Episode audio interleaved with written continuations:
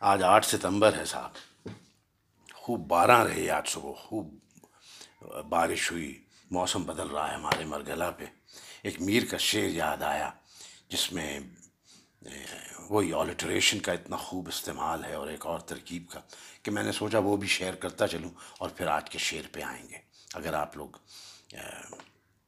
برداشت کرنے میں۔ وہ شعر ہے کہ ابرو بہار او بادہ سبھی میں ہے اتفاق۔ ساقی جو تو بھی لگ چلے، تو واہ واہ ہو۔ میرا فیوریٹ وقت ہے یہ سال کا، خاص طور پہ وہاں شارلٹ فل وغیرہ جہاں ہم ایسٹ کوسٹ پہ رہتے تھے مین وغیرہ سے، پتوں کے جب رنگ تبدیل ہونے شروع ہوتے تھے۔ خوب شعر صاحب۔ ابرو بہار و بادہ سبھی میں ہے اتفاق۔ ساقی جو تو بھی لگ چلے، تو واہ لگ چلے کا ایک اور بھی میر کا شعر ہے۔ سنائے چلتے ہیں کیا فرق پڑتا ہے۔ کل یار لوگوں کو بہت مسئلہ ہوا ہماری گفتگو کا۔ جو قریب دوست وست تھے، انہوں نے کچھ نے کہا ڈاکٹر صاحب، کچھ چٹخارا نہیں آیا۔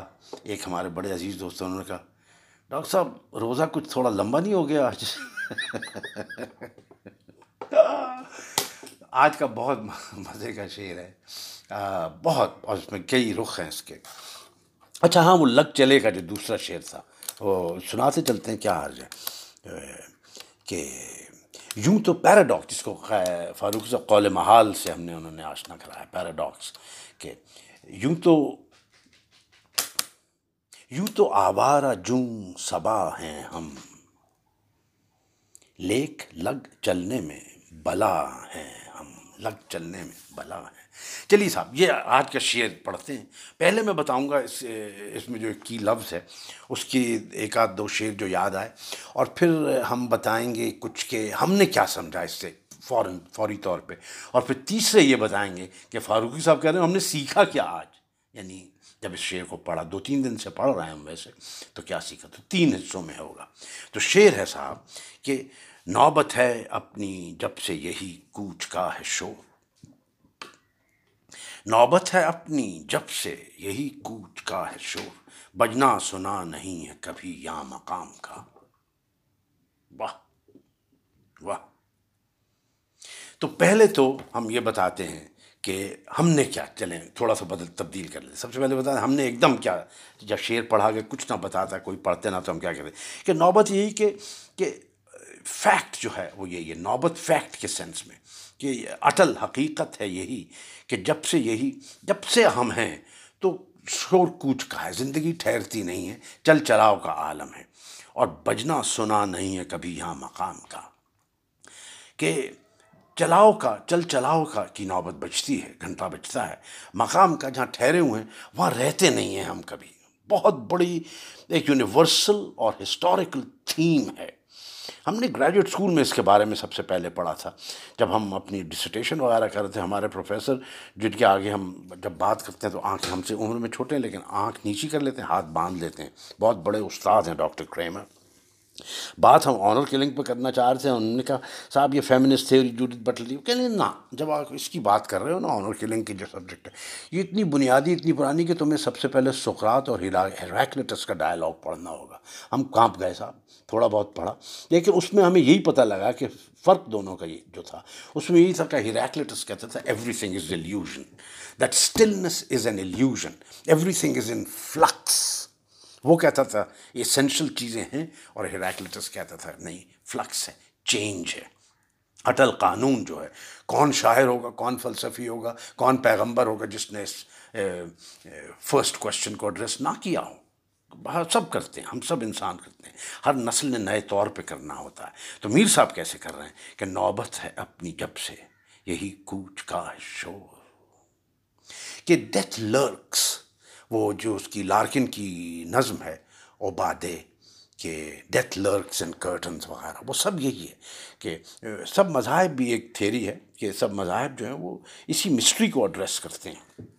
کہ نوبت ہے اپنی جب سے یہی کوچ کا ہے شور، بجنا سنا نہیں ہے کبھو یا مقام کا۔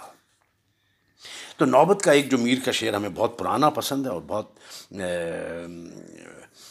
عمدہ شعر ہے کہ کہ ہر کوئی اس مقام پر دس روز اپنی نوبت بجائے جاتا ہے۔ یا نوبت کے اور معنی ہے کہ کس کا، کس کی نوبت بج رہی ہے، کس کا ڈرم بج رہا ہے، کس کا سکہ چل رہا ہے۔ اور نوبت کے بارے میں بات کریں گے جب فاروق صاحب کریں گے۔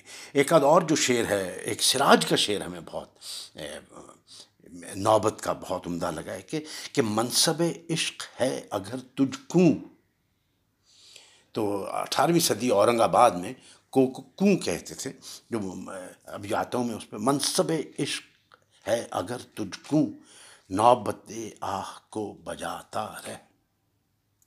واہ۔ واہ واہ واہ واہ واہ واہ۔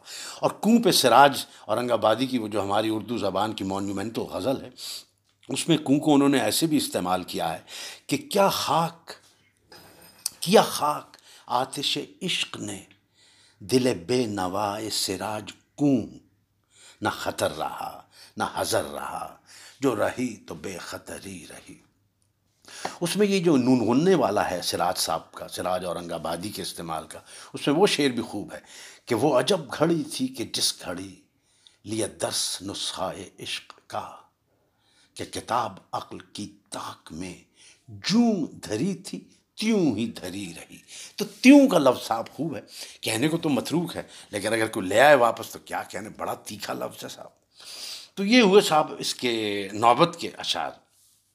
اب ہم بات کرتے ہیں کہ یہ فاروقی صاحب اس کو کیسے کر رہے ہیں بات؟ ایوری تھنگ ان فلکس کو اور نوبت کو اور یہی جو دو چار کی ورڈز ہیں۔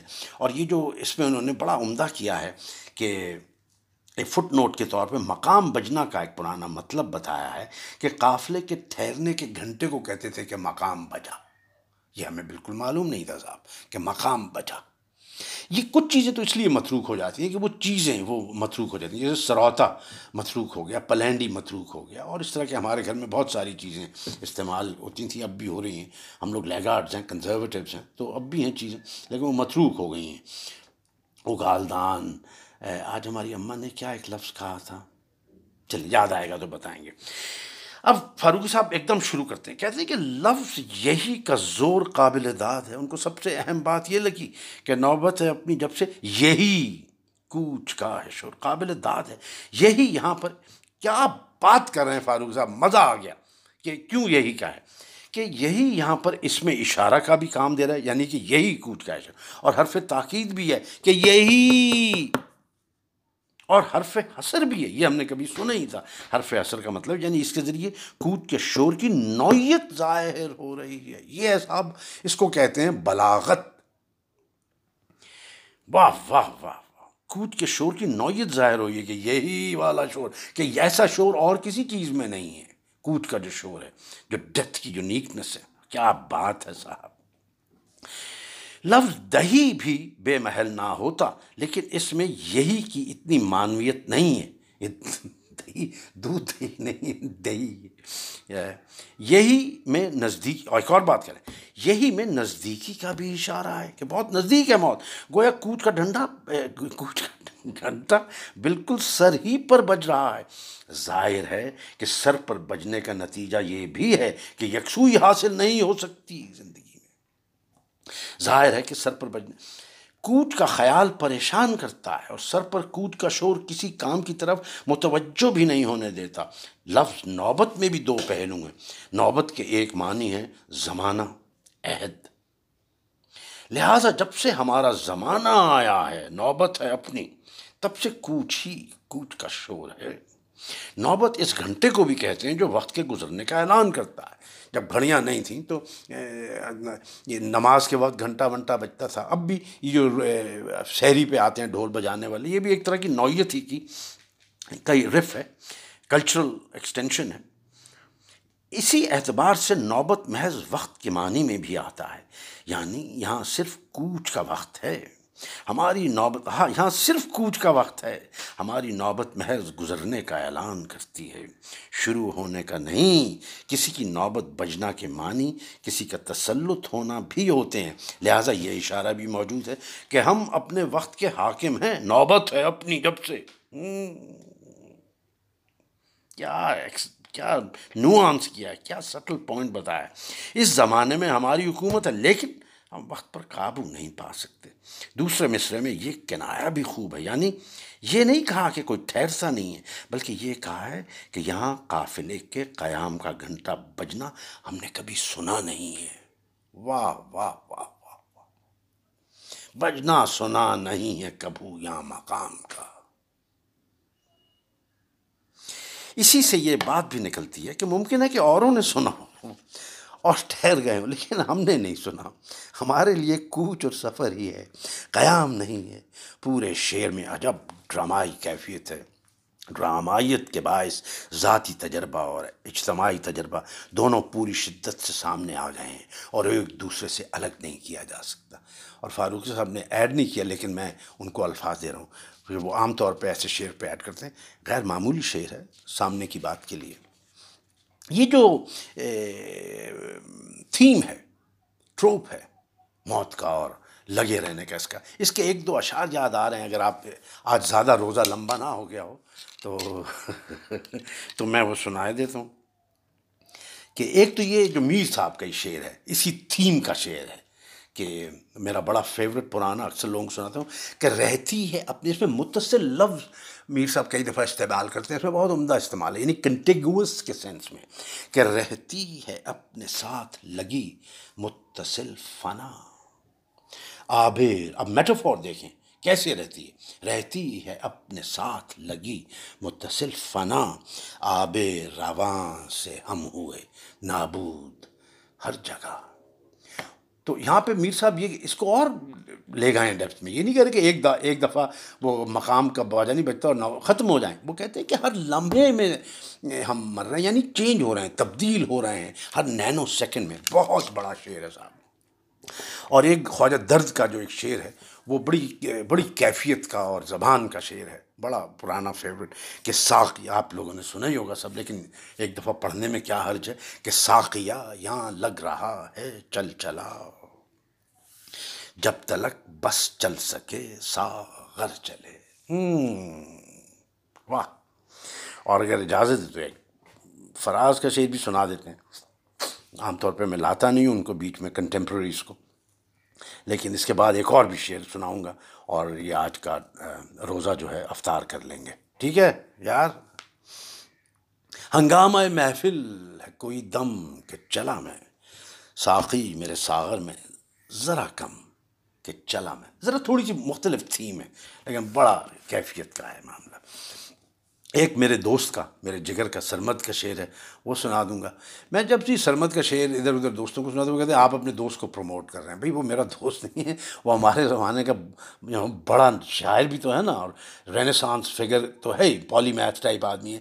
لیکن اس سے اچھے غزل کے اگر کوئی شعر کہہ رہا ہو تو آپ ہمیں بتا دیجیے اور ہم کیونکہ اس کو لڑکے کے طور پہ جانتے ہیں، جب ہم لڑکے بالے تھے سب، تو مجھے ایسے ہی لگتا ہے، لیکن اب تو وہ بابا بھی ہو گیا as a as a grand master of poetry خود وہ کرتا نہیں ہے زیادہ، مشاعروں وغیرہ میں جاتا نہیں ہے بہت زیادہ، اس لیے پتہ نہیں، لیکن کیا شعر لکھتا ہے صاحب؟ تو اس کا شعر سنا کے اپنے دوست کا، یہ میں آج کا آپ کو کھجور دوں گا کہ آتے جاتے ہر نفس میں موت کا تھا ذائقہ۔ ہائے ہائے آتے جاتے ہر نفس میں موت کا تھا ذائقہ۔ رائے گاں جینے میں مرنے کا ہنر رکھا گیا۔ کیا کہنے یار سرمد؟ اور یہ جو ہے آتے جاتے ہر نفس میں موت کا تھا ذائقہ۔ یہ وہی بات ہے کہ رہتی ہے اپنے ساتھ لگی متصل فنا۔ معاف فرمائیے گا صاحب، اگر آج لمبا ہو گیا ہو کام لیکن مجھے آج بہت مزہ آیا۔ تو اور اگر آپ کو کوئی شعر اس تھیم پہ یاد ہے تو پلیز بتائیے گا ضرور۔ خدا حافظ۔